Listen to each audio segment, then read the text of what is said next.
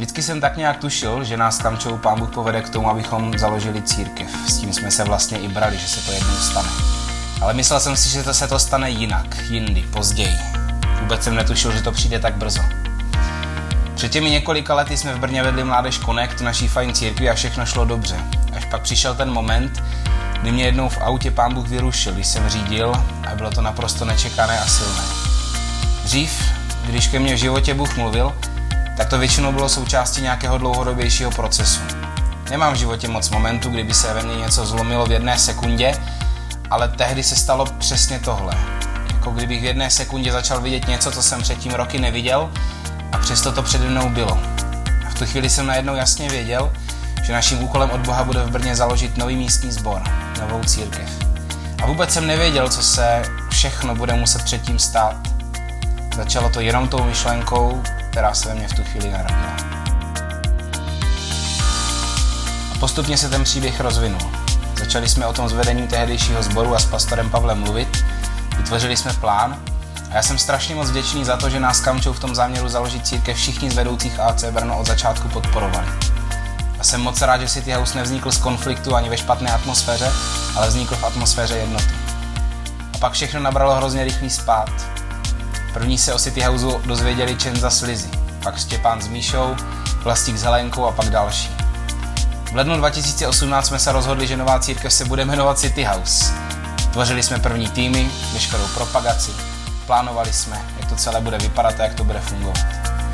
V únoru nás odcházelo ze sboru AC Brno 16 začít tuhle práci. V květnu po první otevírací neděli už nás chodilo pravidelně zhruba 70. V listopadu 100, v únoru 2019 už nás bylo 130 a v dubnu jsme otevřeli druhou bohoslužbu. Ta myšlenka za City Housem byla od začátku jasná. Založit církev, kam bude moct přijít úplně kdokoliv. Člověk, co vůbec nevěří v Boha nebo nikdy v církvi nebyl, člověk, co v církvi byl, ale nic mu to nedalo, anebo člověk, který je na cestě a hledá. Vždycky jsem viděl obraz církve, která je pravdivá v poselství Bible, ale která je zároveň naprosto srozumitelná a současná. Viděl jsem církev uprostřed města, která bude odrážet to, jaké Brno je, plné umělců a mladých lidí, podnikatelů, rodin s dětmi, město, které je známé kulturou a inovacemi. Přál jsem si tvořit církev, kde se lidé budou učit žít kvalitnější život a objevovat duchovní rozměr života. Objevovat vztah s osobním Bohem, který je mnohem blíž, než si myslíme a je často mnohem lepší, než si myslíme. Máme za sebou jeden rok, ale jsme teprve na začátku. To, co jsme viděli doteďka, je super začátek, ale nejsme u cíle, ani nechceme být pohodlní kvůli tomu, že se věci nějakým způsobem daří. Když přemýšlím nad prvním rokem a nad tím, co je za námi, tak se mi líbí, že to, jak se posunujeme dopředu, je naprosto přirozené a myslím si, že tu přirozenost potřebujeme zachovat i nadále. Víte, někdy, když sníme velké sny, tak vidíme jenom ten cíl. Vidíme realitu, která je někde vepředu a snažíme se ji přitáhnout blíž k nám. A u toho můžeme velmi jednoduše zapomenout na cestu, kterou musíme sami urazit, abychom se tam dostali. City House není církev fixovaná na nějakou vizi ohledně velikosti a počtu. City House je církev zaměřená na Boha a na lidi. Mohli bychom říct, že chceme být velká církev, co zahýbe městem, ale problém s tím je, že se lidé potom většinou začnou příliš rychle fixovat na ten cíl a ne na svoji cestu s Bohem a pak je jednoduché se vyčerpat a nikdy tam nedojít. Ano, máme cíle a sny, ale teď není čas se na ně fixovat. Já jako vedoucí City Houseu netrávím příliš mnoho času scénáři o velkých věcech. Chci hlavně zůstat blízko Bohu a pokud mám sen, tak se chci z té cestě dívat na to, kým se potřebuju stávat já, aby se ten sen mohl stávat realitou. Protože větší sny se dají dosahovat jenom tehdy, když člověk roste a nepřestává se učit. A proto bude příští rok City House rokem investice do lidí, do nás samotných a do lidí okolo nás. Před několika týdny jsme pro City House přijali od Boha moto, které zní Každý má příběh, každý má hodnotu a každý má budoucnost. Věříme, že Pán Bůh zná příběh každého člověka, respektuje ho a ví moc dobře, co nás tvarovalo. Taky věřím tomu, že Bůh dává člověku hodnotu, která není založená na tom, co člověk má, co umí, nebo co si o něm myslí druzí, ale že mu dává hodnotu, která je založená na tom, že každého člověka Bůh přijímá a miluje. A taky věřím tomu, že s Bohem má každý člověk skvělou budoucnost. Chceme být církví, kde budeme poznávat a respektovat příběh každého člověka kde každý člověk bude mít hodnotu v našich očích, protože ji má v těch božích. A kde budeme pomáhat lidem do lepší budoucnosti, kterou pro ně má Bůh. Tohle je naše vize. Zůstávat blízko Bohu a blízko lidem. Protože ty dvě věci jsou vždycky spojené. Díky moc za první rok a těším se na ty další. Díky moc za to, že jste přišli a v tom videu, co jste teďka viděli, tak už bylo hodně myšlenek a určitá část našeho příběhu. Já se teďka pokusím to rozbalit ještě trošičku víc, eh, ty myšlenky, co byly v tom videu. Možná si můžete klást otázku, že proč děláme něco jako, jako neděli vize, proč vlastně mluvíme veřejně o tom, kam jako církev směřujeme. A můžete si říkat, jestli třeba tyhle ty věci nejsou, neměly by být určené vedoucím nebo pro nějaký uzavřený okruh lidí. Nechceme to sdílet jenom s některými lidmi, chceme to sdílet úplně se všema, chceme to sdílet veřejně. Máme proto několik důvodů. Prvním z nich je transparentnost. Od začátku, když se podíváte na, na vizi církve, kterou teďka můžete vidět za mnou eh, na projekci, je to taková dlouhá věta, eh, která, která zní komplexně, ale je je v ní hodně skryto. Já o ní dneska mluvit nebudu, protože dost toho zaznělo v tom videu, co jste viděli a mohli bychom se na tom zasekat eh, na dlouho. Já totiž o tom v celku, v celku zvládnu mluvit a, a většinou to, eh, já si myslím, že to dlouhé není, ale eh, jsem jediný v místnosti, kdo si to myslí. Takže já o tom dneska mluvit nebudu, ale dneska chci, dneska chci mluvit o, o, zaměřit to trošičku jinak. Ale když se podíváte na tu větu naší vize, tak první to, jak to začíná, je, že chceme přinášet nový pohled na Boha a na církev. Jsme si vědomí toho, že žijeme v zemi, kde církev se netěší e, velké oblibě a hlavně se netěší důvěře. Lidi nevěří v církev. Skrz různé věci, které se dějou, skrz církevní restituce, skrz teďka e, ty kauzy, které jsou se zneužíváním dětí. A to všechno, i když toho součástí nejsme, tak se prostě týká nějakým způsobem i nás, protože protože prostě jsme církev. A církví je spoustu a je to přirozené, že, že pokud jsme církev, tak, tak tyhle ty věci se budou v myslích lidí týkat i nás. A proto ten základní, základní předpoklad je, ve kterém fungujeme, ten kulturní předpoklad je, že lidi nevěří církvi, proto chceme přinášet nový pohled na Boha a na církev protože víme, že jsme ve společnosti, kde lidé nedůvěřují církvi. Takže chceme být transparentní, proto děláme setkání pro lidi, které se jmenují Pojďme na kávu a říkáme lidem, kteří jsou tu třeba poprvé, tak říkají, pojď, říkáme, pojďte, my vás pozem na kávu, můžete se nás na cokoliv zeptat. A lidi se ptají, lidi se ptají, ptají opravdu na ty největší hardcory, které jsou, ale naší hodnotou, vždycky si říkám, pojďte, zeptejte se a potom se někdo opravdu zeptá a já se trošku potím, ale, ale chceme si chránit transparentnost chceme si chránit transparentnost, že jsme otevření, jsme transparentní směrem ven ke všem a, a neschováváme nic z toho, co děláme. Lidi se nás ptají na finance, ptají se nás na to, proč fungujeme tak, jak fungujeme, jak to máme s církví a tak dál a tak dál. Takže první důvod, proč, proč chceme k vám mluvit o směřování církve, je transparentnost. Druhý důvod, chceme budovat domov a proto chceme, abyste viděli pod pokličku, protože toto církev není, nevidíme církev jako nějaký projekt, ale vidíme, vidíme ho opravdu jako domov. O tom je celá tahle ta série a proto chceme, abyste viděli prostě hlouběji, protože doma jste doma a můžete vidět hlouběji. Další důvod je, protože považujeme církev za natolik důležité a potřebné místo, že si nechceme dovolit ji budovat bez toho, aniž by měla jasný smysl a směřování. A ten jasný smysl a směřování je na nic, pokud ho lidi neznají a pokud se s ním lidi nestotožňují. A poslední důvod je, že si tu nechceme hrát na pozici a na kategorie lidí a že někdo může vědět hodně a druhý neví nic. Naopak chceme sdílet co nejvíc můžeme se všemi lidmi. Protože, a to říkáme často, tady nejsou, nejsou důležitější a méně důležitý služby. To, co dělám já, až si říkám, že jsem v tom videu už byl až moc, když jsem viděl ty záběry, že jsem tam moc furt chodil jenom já, ale to prostě není o mně. V žádném případě církev není o mně, ani o dalším, ani, ani o úzké skupině lidí, je to o všem, o všech, kdo se tady cítí doma nebo komu City House pomáhá na té duchovní cestě. Takže chceme, aby to vizi a směřování znali všichni, protože každý může budovat a každý může něco přinést. My jako City House máme hodnotovou vizi to už tam nějakou dobu vidíte. Najdete ji na stránkách, pokud byste se k ní chtěli vrátit. Je tam popsané, jsou tam popsané základní věci, na kterých stojíme, základní věci, které jsou pro nás důležité. Ale dneska, jak už jsem řekl, chci to zaměřit trošku jinak, to slovo. Chci dneska mluvit o tom, jakým způsobem pracovat se sny. A nemluvím tím teďka o snech, který se nám zdají v noci, mluvím tím o snech, který máme pro budoucnost. Kdo z vás má nějaký sny v životě? Máte někdo nějaký sny? To je dobře. To je dobře, protože člověk potřebuje snít. Člověk potřebuje mít, mít někde eh, v budoucnu cíle, protože jinak potom, když je nemá, tak ztrácí naději. Já chci dneska mluvit o tom, jakým způsobem pracovat ze sny, jakým způsobem pracovat s, s vizemi, protože to je důležitější, než je jenom znát. Já, my nechceme, aby eh, lidi papouškovali tady tohleto, tuhletu větu, aby ji znali naspaměť nutně, ale chceme, aby, aby každý, kdo, kdo tady chce, kdo chce budovat City House nám, aby chápal, proč existujeme. A dokázal to třeba vyjádřit svýma vlastníma slovama. Nejde o tu větu.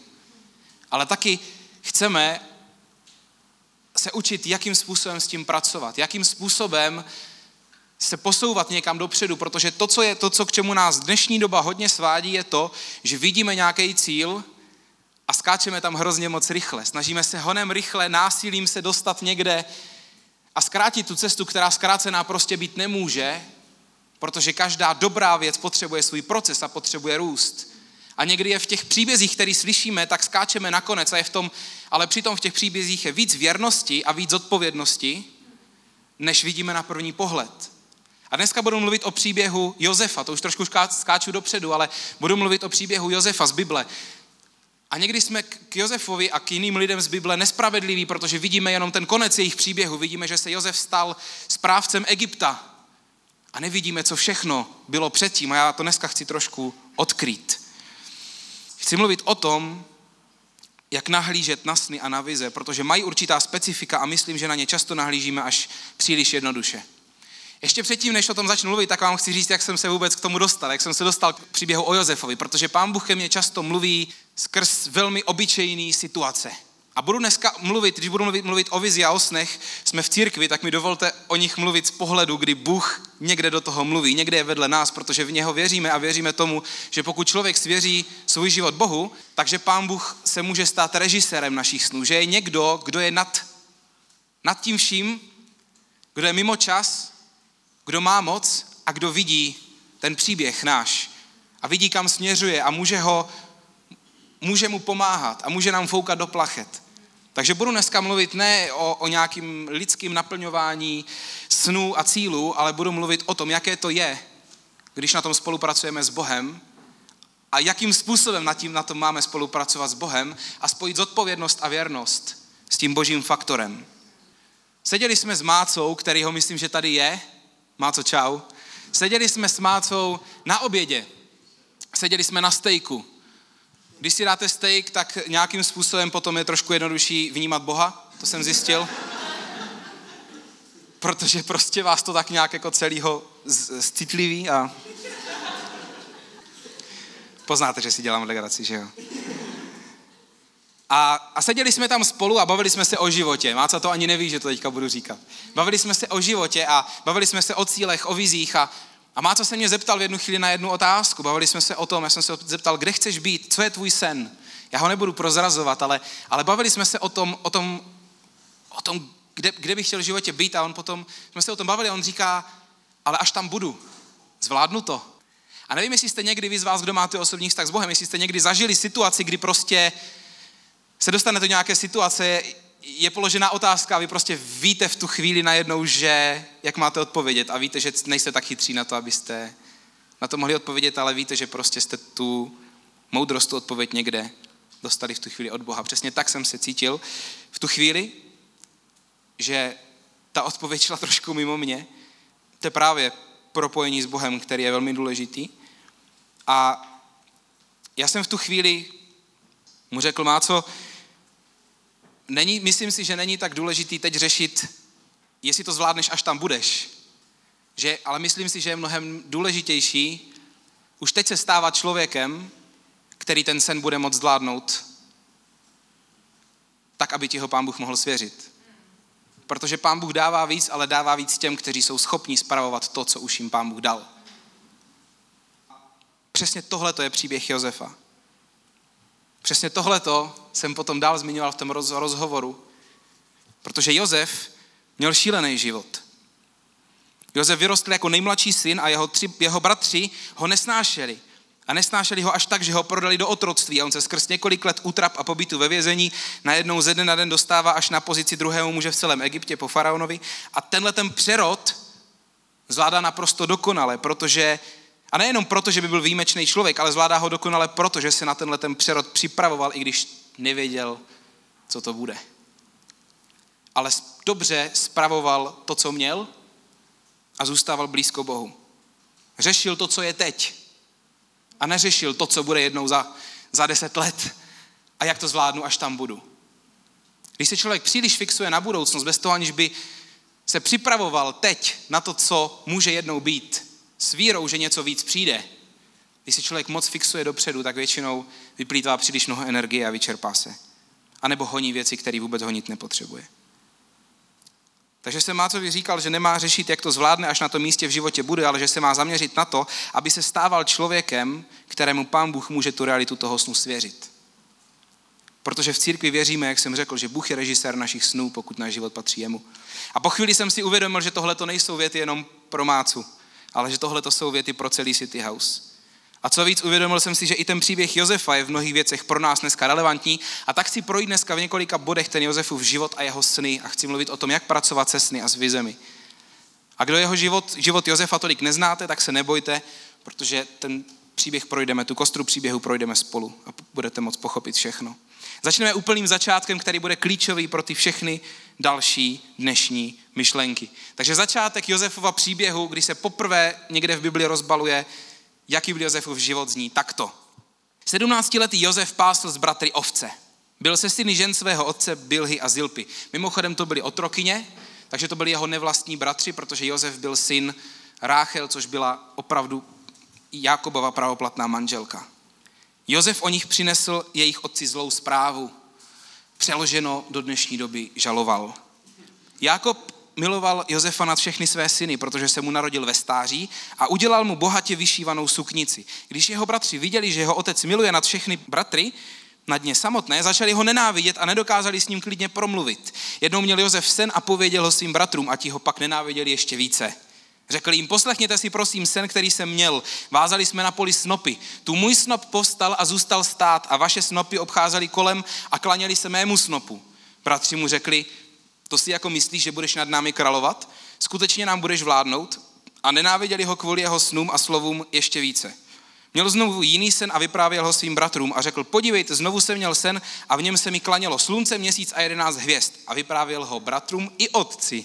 A otec ho okřikl, jaký že to měl sen? To si snad myslí, že přijdeme já, tvá matka a tvoji bratři, aby jsme se ti klaněli k zemi? Bratři na něho žárlili, ale otec to zachovával v mysli. Takhle začíná příběh Josefa. V 17 letech, tak trochu stranou od svých bratrů, byli to nevlastní bratři, evidentně byl mimo partu. Ty jeho bratři byli synové otrokyně, jak jsem říkal, když to Josef byl syn opravdu manželky svého otce. A jeho otec ho měl nejraději. Reálně tam o tom Bible mluví, že on byl prostě favorizovaný syn, i když víme, že to nedělá dobrotu v rodinách, pokud je nějaký dítě favorizovaný. Reálně tam o tom Bible mluví, že takto to bylo. A že mu nechal udělat vyšívanou suknici. To mimochodem tehdy šaty byly mnohem víc symbolem postavení, než, než to dneska je. Tehdy, když měl někdo takovou suknici, tak se tam píše v hebrejštině to co, to, co vlastně měl Josef na sobě. Když se podíváte do toho hebrejského jazyka, to nosili jakoby korunní princové. A to oblečení znamenalo, že ten člověk nemusel pracovat, ale že za něho pracovali jiní. I ty slova v hebrejštině, která mluví o jeho chování, mluví o chování korunního prince. Dobrá rada, pokud máte bráchy, tak jim neříkejte, že jste měli sen, kde se vám klaní, protože nedostanete plusové body. Takhle se nebuduje vztah s bráchama. To vám asi každý, každý brácha potvrdí. Josef je v 17 letech jasně nevyzrálej, možná trošku naivní, naivní a rozmazlený, ale rozhodně, rozhodně jiný. Protože ty sny, který dostal, byly od Boha, proto se taky naplnili, ale naplnili se mnohem později v jeho životě. A to je můj první bod dneska, že velké sny mývají obvykle ti, kteří jsou jiní. Víte, každý člověk, který něco dokázal, a nemluvím, nemluvím teď jenom o věřících lidech, ale každý člověk, který opravdu někde probořil měřítka, která byla nastavená, byl trošku jiný. A byl někdy trošku divný. A i spoustu jako z církevních vedoucích, který, který vedou největší církve, vždycky jsou trošku jiní a na první pohled někteří z nich jsou trošku divní. Jsou, protože to tak prostě je, jinak by nemohli dělat to, co dělají. Nemyslím špatně divní, ale prostě vidíte, že je na nich něco, něco jiného. A Josef je vidět už od začátku, že je jiný. Že je jiný než jeho bratři. A neříkám tím, že, že velký sny mají ti, kdo jsou lepší, nebo ti, kdo jsou, a neříkám i ti, že, kteří jsou, se vždycky chovají správně. Neříkám, že velký sny mají ti, kteří se vždycky chovají zrale, kteří se vždycky chovají uh, líp než ostatní. Ale velký sny mývají obvykle ti, kteří jsou jiní, protože jsou schopni jim věřit. My máme tu výsadu jako City House, že můžeme začínat jinak než většina církví v Česku a že můžeme nějakým způsobem naplňovat realitu, která je často jiná než lidi, co lidi očekávají od církve. Máme obrovskou výhodu v tom, že jsme totiž církev mohli založit od začátku. Že ji nemusíme předělávat, protože drtivá většina církví už funguje nějakou dobu a musí se revitalizovat. A to je strašně zdlouhavý proces, protože vždycky máte, v jakýmkoliv skupině, máte prostě vždycky část lidí, kterým se nelíbí vůbec žádná změna, která se dělá. Jenže pokud má být církev srozumitelná, relevantní, transparentní, tak to chce změny. Chce to změnit hlavně myšlení. A proto to trvá tak dlouho, protože lidem dlouho trvá měnit myšlení. Máme obrovskou výhodu, že jsme mohli začínat s týmem, který věděl na jakých základech a jakým způsobem chce budovat církev. A od začátku jsme v tom byli jednotní. Máme v tom obrovskou výhodu, obrovskou milost od Boha. Máme tu výhodu, že ji můžeme budovat tak, jak jsme, jak věříme, že to je správně, jak, jak, jak to máme v srdci. A to, co chci říct, je, že odlišnost většinou buď to působí kritiku nebo chválu. A už jsem o tom mluvil před několika týdny, že jak kritika, tak chvála nesmí nikdy budovat naši identitu. Ve smyslu, že na nich nesmíme, nesmíme eh, zakládat to, kým jsme.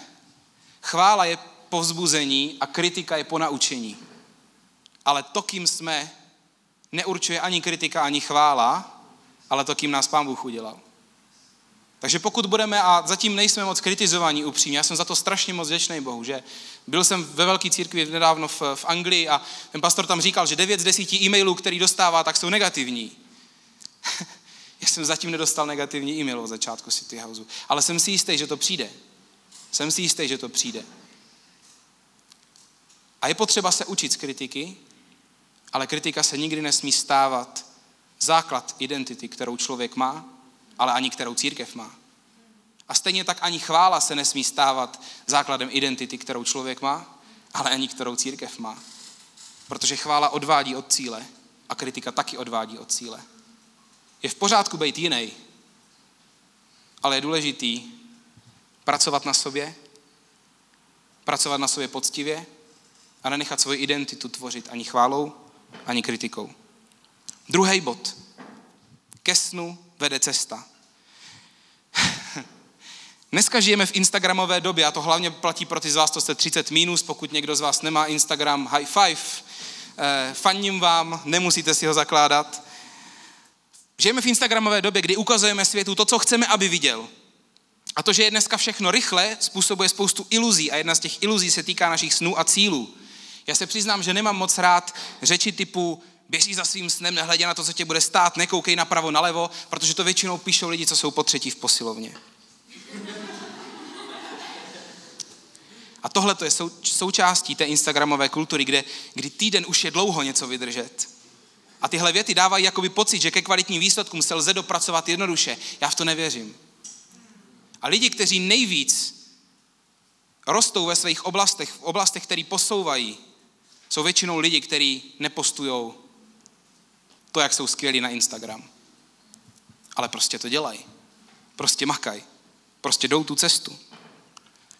A někdy můžeme být velmi nefér k Josefovi, když ho vidíme jako, jako člověka, který se stal vládcem Egypta. Víte totiž, ono to se to najednou změní ten pohled na něho a na spoustu dalších biblických postav, když se podíváte na tu cestu, která hrozně dlouho trvala.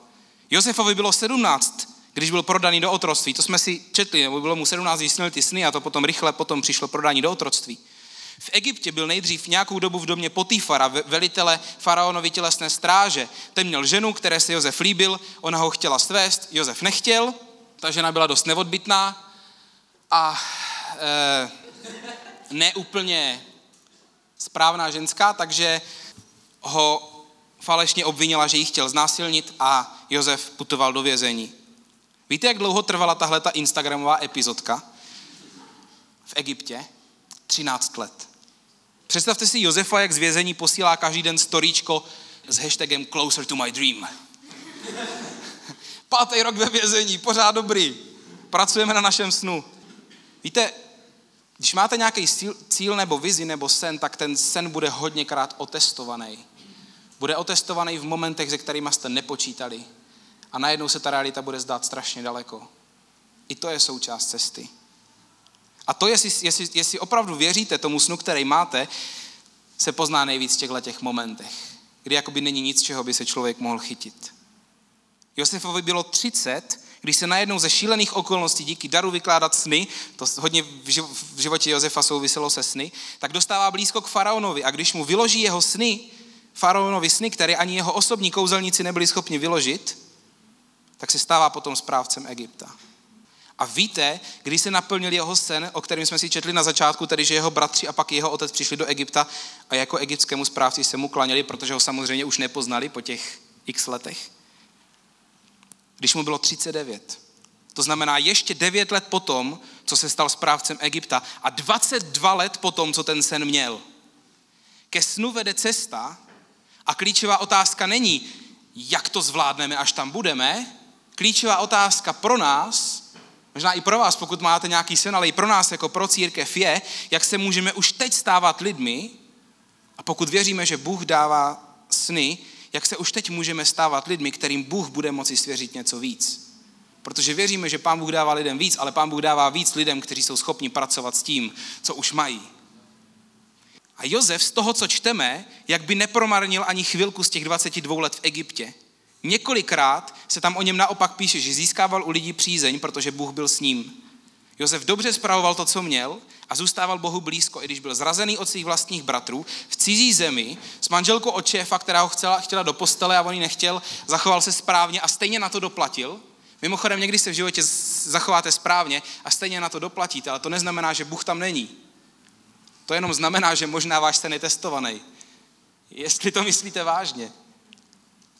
Neznamená to, že svět, když, když svěříte život Bohu, že svět bude spravedlivý. Křesťanská víra je naopak velmi silná v tom, že ne, že se najednou váš život změní a budete potkávat jenom dobré okolnosti, ale že máte někoho, o kom víte, že je nad těma okolnostma.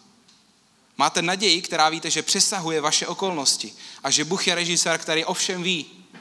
A neznamená to, že nebudete procházet věcma, které nedávají smysl, ale znamená to, že můžete vědět, že je někdo, kdo je nad tím vším a že v něho můžete mít důvěru, protože Bůh je dobrý. O tom je křesťanská víra.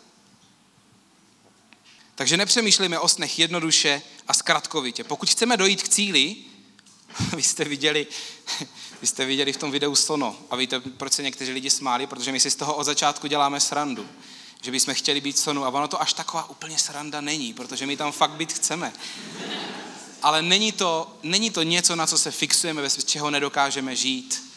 Je to prostě jenom něco fajn, co by bylo fajn, ale nefixujeme se na to. Nedáváme si žádné početní a velikostní cíle, nefixujeme se na nějakou konkrétní podobu církve, ale chceme se rozvíjet a růst tak, aby nám Pán Bůh mohl svěřit víc. Ta síla toho, když dlouho a věrně děláte dobrou věc, je obrovská.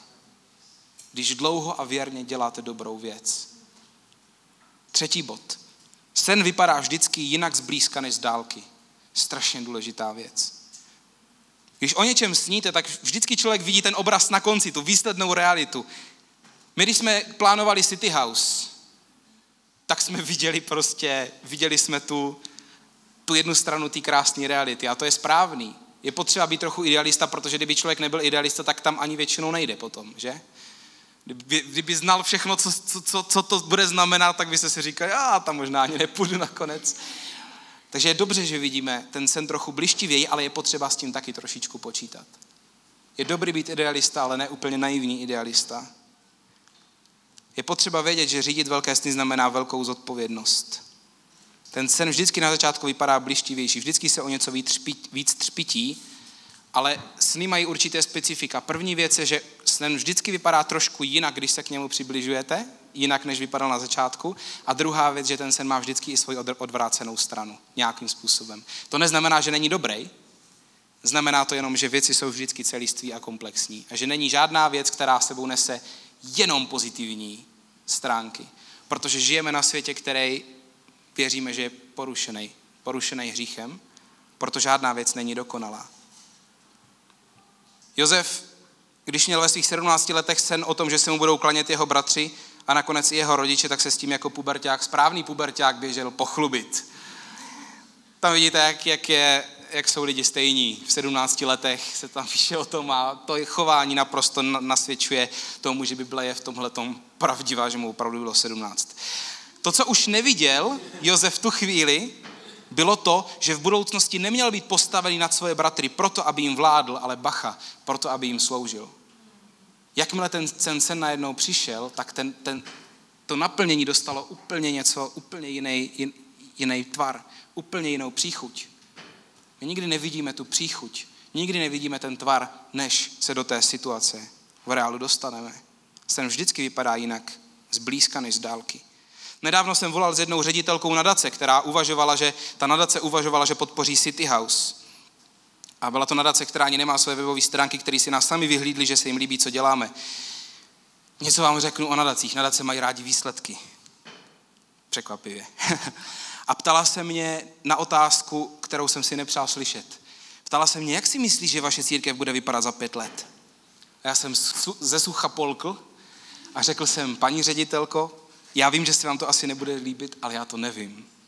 Já vám můžu říct, jaký, jakou máme vizi, můžu vám říct, kde jsme teď, kam, kam nás pán Bůh dovedl za rok, můžu vám říct, na co chceme dál klást důraz, ale neřeknu vám, jak budeme vypadat za pět let, protože já tu realitu nevlastním. To je jedno ze specifik toho, když jdete s Bohem. Že některé věci je lepší nevlastnit, protože on to, on to dokáže naplánovat líp než my. Je dobrý znát hodnoty. Je dobrý znát směrovky, ze kterých nevybočit. Není dobrý vlastnit úplně celou realitu, protože naše vnímání je vždycky omezený a to boží není. Takže řekl jsem, paní ředitelko, máme vizi, ale kam přesně nás ta vize zanese, jak přesně bude církev vypadat, kde budeme, kolik budeme mít lidí, kolik pochštěných za rok, kolik akcí pro město, nevím. Ale chci být věrný tomu, kým jsme a dělat dlouhodobě a zdravě dobrou věc. A paní ředitelka řekla, to je zajímavá odpověď, velmi vám děkuji za vaši upřímnost. a ten grant jsme dostali. Takže sen vypadá vždycky jinak zblízka než z dálky, je dobré s tím počítat. Čtvrtý bod. Nenásledujeme sen, ale následujeme Ježíše. Tohle to je bod pro církev. Bod pro ty z vás, kteří jste vložili do božích rukou svůj život. Protože my v City House věříme, že Bůh dává sny. A když Bohu svěříte váš život a spolu s vaším životem i vaše sny a dovolíte mu to, tak pán Bůh vezme váš sen, trochu ho pročistí, pročistí ho od vašeho ega a potom ho použije na mnohem vyšší účel, než byste ho kdy dokázali použít vy. Honit se za sny může být jako honit vítr, protože my nejsme schopni kontrolovat dosah a okolnosti toho, co děláme. Vždycky jenom doufáme, ale Bůh je režisér, který je nadevším. Bůh dokáže být tím nejlepším režisérem našich snů. Když se podíváte na Josefa, tak on se nehnal za tím svým snem vládnout ostatním. Muselo to být pro něho těžký vyrovnat se s tou realitou otroctví, ale jak kdyby se prostě někde muselo v něm něco zlomit, když tam byl, jak kdyby tu realitu přijal, ty okolnosti přijal a prostě tam, kde byl, byl blízko Bohu a dobře spravoval to, co mu bylo svěřeno. Neviděl ten cíl někomu vládnout. Pro Josefa bylo nejdůležitější být blízko Bohu. A sny následovaly jeho. Strašně důležitá věc, která platí, věřím, pro každého člověka, co svěřil Bohu svůj život. Nenásleduj sny, následuj Boha a boží sny potom budou následovat tebe. To je strašně důležitý. Pokud věříme, že Pán Bůh je ten, kdo dává sny, potom ne, není nutný se na ty sny fixovat, není nutný se fixovat na ten výsledek, na ten výstup. Je mnohem lepší se fixovat dobrým, zdravým způsobem na vztah s Bohem a vědět, že naše sny nás budou následovat. Nebo boží sny nás budou následovat. Upřímně, když jsme zakládali City House, neměli jsme plány o tom, jak bude City House vypadat po roce. Protože jsme nikdy církev nezakládali, ale věděli jsme, jak to chceme dělat. Věděli jsme, že chceme založit církev na, na našem vztahu s Bohem, na tom, že věříme, že Pán Bůh dělá s člověkem zdraví věci a zdravě rozvíjí jeho život, pokud mu to člověk dovolí. A chtěli jsme vědět, co se stane, když to budeme dělat. To, co teďka máme k nám, jakým, nějakým způsobem prostě přišlo. A přišlo to k nám, věřím právě kvůli tomu, že jsme chtěli být zůstat blízko Bohu a dělat věrně to, jak vidíme, že to máme dělat. Díky Bohu Jsme opárník nejrychleji rostoucí církev v České republice. Neříkám to proto, že bych nás chtěl vyzdvihnout.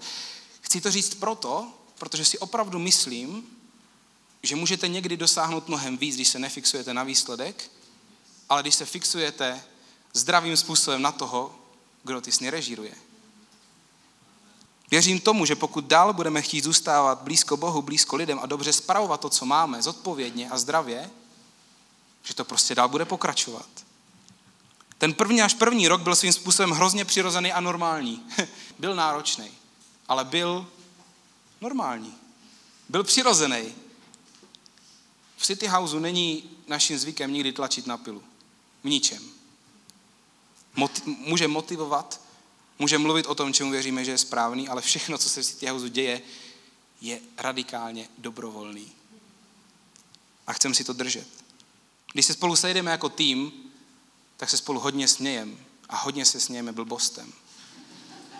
Chcete vědět v tom videu, když jsem se tam setkal, ten pán, co tam byl, co jsem u něho seděl na návštěvě, to byl pastor Pavel, který byl dřív můj pastor, protože já jsem vedl mládežnickou skupinu, já jsem nebyl pastor jiného sboru. Čenza už ví, o čem budu mluvit. Víte, o čem jsme se bavili v tom videu? jsme potřebovali natočit nějaký záběry. Bavili jsme se o Avengerech. Bavili jsme se o tom, jaký by to bylo, když by Avengeri zakládali církev. Kdo by byl pastor? A jaký superhrdinové by měli jaký role? Je to šílený. Součástí naší kultury je, že se nebereme moc vážně. Nebereme se příliš vážně a věříme, že život je lepší žít s úsměvem. Jsme velmi zaměření na mezilidský vztahy, na to, že církev je rodina a ne nějaký projekt. To, co děláme, je založené na autentičnosti a ne jen na, nějaký, na nějaké křesťanské doktríně. Snažíme se být věrní tomu, čemu věříme, že si Bůh přeje, abychom byli. A některé věci, které děláme, k nám opravdu přišly jenom díky tomu, že se nefixujeme na nějaký výstup. A chci teďka mluvit o, věci, o, o tom, že některé věci nejsou příjemné. Některé věci nejsou v naší komfortní zóně, i když přicházejí od Boha. Zítra jeden člověk ze City Houseu odlítá do Itálie na konferenci, která se týká obchodu s lidmi a prevenci dětské prostituce. Proč? Vstupujeme do té oblasti, do té oblasti, někde v té oblasti něco zlepšit v našem městě. Vstupujeme do toho proto, protože před pár měsíci jsem měl sen, zní to šíleně, ale věříme, že Pán Bůh dává sny, kde mi zazněla do uší víc než kdy jindy jasně věta o tom, že City House se bude angažovat v oblasti prevence dětské prostituce. Nebudu to teďka specifikovat víc, protože to je úplně na začátku. Ale dva týdny na to přišel za mnou ten člověk z týmu s tím, že prožívá úplně tu samou věc a že do toho chce nějakým způsobem vstoupit. Tak jsme se o to začali nějakým způsobem víc zajímat a zjistili jsme, že, že by bylo dobré se v tom učit od lidí, kteří jsou v tom angažovat a pomáhat v této oblasti dál. Proto jsme toho člověka vyslali do Itálie. Upřímně, zeptejte se mě, kde v tom budeme za pět let a já vám řeknu, že nevím. Já vám jenom teďka řeknu, že vím, že to k nám přišlo od Boha a že vím, že se toho máme držet a že z toho něco bude. Přijďte za tři roky, přijďte za pět let a uvidíte, že z toho něco bude. Co? Nevím. Nenásledujeme sny, ale následujeme Ježíše. Něco z toho bude. Pokud následuješ Ježíše, pak si tě sny budou nacházet sami. A ne vždycky sny, který by si vybral sám. Jestli chcete vědět, jak daleko je tahle ta věc mimo moji komfortní zónu, tak vám chci říct, že je úplně mimo ní. Protože mám dvě malé dcerky a nedokážu se na ty věci ani koukat a skoro je nedokážu ani poslouchat. Ale budu muset. Protože věříme, že Pánu Bohu záleží na lidech, kteří zažívají nespravedlnost. Protože Bůh nenávidí nespravedlnost. Každý může snít své vlastní sny, který slouží jemu, ale pokud je svěříš Bohu, tak on je pročistí a použije je pro vyšší účel. Pokud následuješ jeho a ne svoje sny, tak potom boží sny budou následovat tebe. Pátý a poslední bod a poprosím kapelu, kdyby se ke mně mohla nakonec přidat. Boží sny jsou o lidech. Ta největší boží oběť se týkala celá jenom lidí, byla celá jenom kvůli nám. Nejznámější verš Bible je o tom, že Bůh tak miloval svět, že dal svého jediného syna, aby nikdo, kdo v něho věří, nezemřel na věky, ale žil věčně. Tahle ta věta těm z vás, kteří jste dali Bohu svůj život, ať nikdy nezevšední. Když tohle to zevšední, tak náš křesťanský život ztratí šťávu, protože na tomhle je založený úplně všechno. Na té naději, která přesahuje tenhle ten svět, která přesahuje fyzickou realitu tohohle toho života. Ten Josefův příběh je nádherný ještě v jedné věci. A to v tom, jak strašně moc Josefa přesahoval. Protože zdaleka to neskončilo tím, že by se rodiče Josefa a Josefovi bratři poklonili Josefovi, konec příběhu, sen se vyplnil na shledanou. Celý to má mnohem větší rozměr. Díky tomu, že Josef byl správcem Egypta, tak se nakonec v době nouze mohl celý izraelský národ přestěhovat na několik set let do Egypta, aby se potom od tam zase za šílených okolností vracel zpátky. Ale pán Bůh viděl na tom začátku toho snu, kdy bylo 17-letý kluk, puberták. A sen o 12 snopech, který se klaní tomu jednomu snopu. Viděl záchranu celého národa. Boží sny jsou často o lidech. Pán Bůh vždycky vidí něco víc. Začalo to snem jednoho člověka, skončilo záchranou celého národa. Bohu jde vždycky v globálu o lidi a o jejich dobro a věřím, že církev by to měla mít stejně. Proto vnímám, jak jsem říkal v tom videu, další rok pro City House jako rok investicí do lidí, do, cír- do, do lidí v církvi i mimo. Jedna věc, která bude, kterou budeme nově dělat, budou skupinky, bude jedna skupina, kterou povedu, která se bude týkat vedení, leadershipu. O daru vedení se píše v Bibli, píše se o něm jako o daru, který dává Bůh. A mně všude vychází a asi, asi to tak bude, že, že to je můj, to, co mi vychází jako první, první dar, který mám. A už dvakrát ke mně pán Bůh mluvil nějakým takovým stylem, jako že mě obvinil, že to nedělám. Jezdím všude možně a vyučuju o tom, ale ne ve své vlastní církvi. Takže chtěl bych s tím začít a v červnu budeme mít dvě setkání tady na tohleto téma a příště neděli se dozvíte víc. Naším cílem a vizí není velká církev, ale lidské příběhy změněné k lepšímu. A bacha, to je rozdíl. Velká církev znamená masu, ale lidský příběh změněný k lepšímu znamená jednotlivce. Nechceme, možná budeme velká církev početně, ale nechcem, aby se lidi u nás cítili jako ve velké církvi, ve smyslu, že na nich nezáleží. Chceme, aby to bylo přesně naopak. Chceme zůstat v tom duchu, chceme zůstat malá církev, kde na každým záleží. A proto tak přirozeně, jak jsme začali, tak budeme pokračovat dál. Věřím se správným srdcem, s důrazem na zdravý vztah k Bohu, otevřený a vřelej vztah k lidem. Nebudeme se fixovat na nějaký početní nebo velikostní cíl, ale budeme věrní tomu, kým jsme a budeme dobře spravovat to, co máme. A budeme čekat, co nám Pán Bůh směří dál. A budeme hodně investovat do lidí a do jejich růstu. Do nás samotných i do lidí mimo církev. V City Houseu nejsou lidé nástrojem pro dosažení vize, ale jsou samotnou vizí. Chceme v církvi vidět lidi růst, vést, zdravě se rozvíjet. Chceme vidět pozitivně změněné lidské životy, protože věříme, že každý má příběh, každý má hodnotu a každý má budoucnost. A věříme, že pokud budeme následovat Boha, pak sny si nás budou nacházet sami. A že to budou boží sny, který vidí dál, než vidíme my. A to, proč jsem o tom dneska mluvil, a pokud jste tu poprvé, tak jste opravdu dostali takový pohled dovnitř to, proč jsem o tom dneska mluvil, je, je proto, že chcem každýho z vás, kdo koho oslovuje tahle ta vize a komu se líbí, tak vás chcem pozvat, abyste spolu s náma budovali církev, protože věříme, že to má smysl. Budujeme opravdu domov, nebudujeme projekt, kde to dělá pár lidí, kteří ví všechno, ostatní neví nic. Budujeme rodinu, budujeme domov, kde to sdílíme společně. Takže vás do toho chci pozvat a chci vás pozvat do toho, abyste církev budovali s náma, pokud vidíte vy sami dobrovolně, že to má smysl. Díky moc.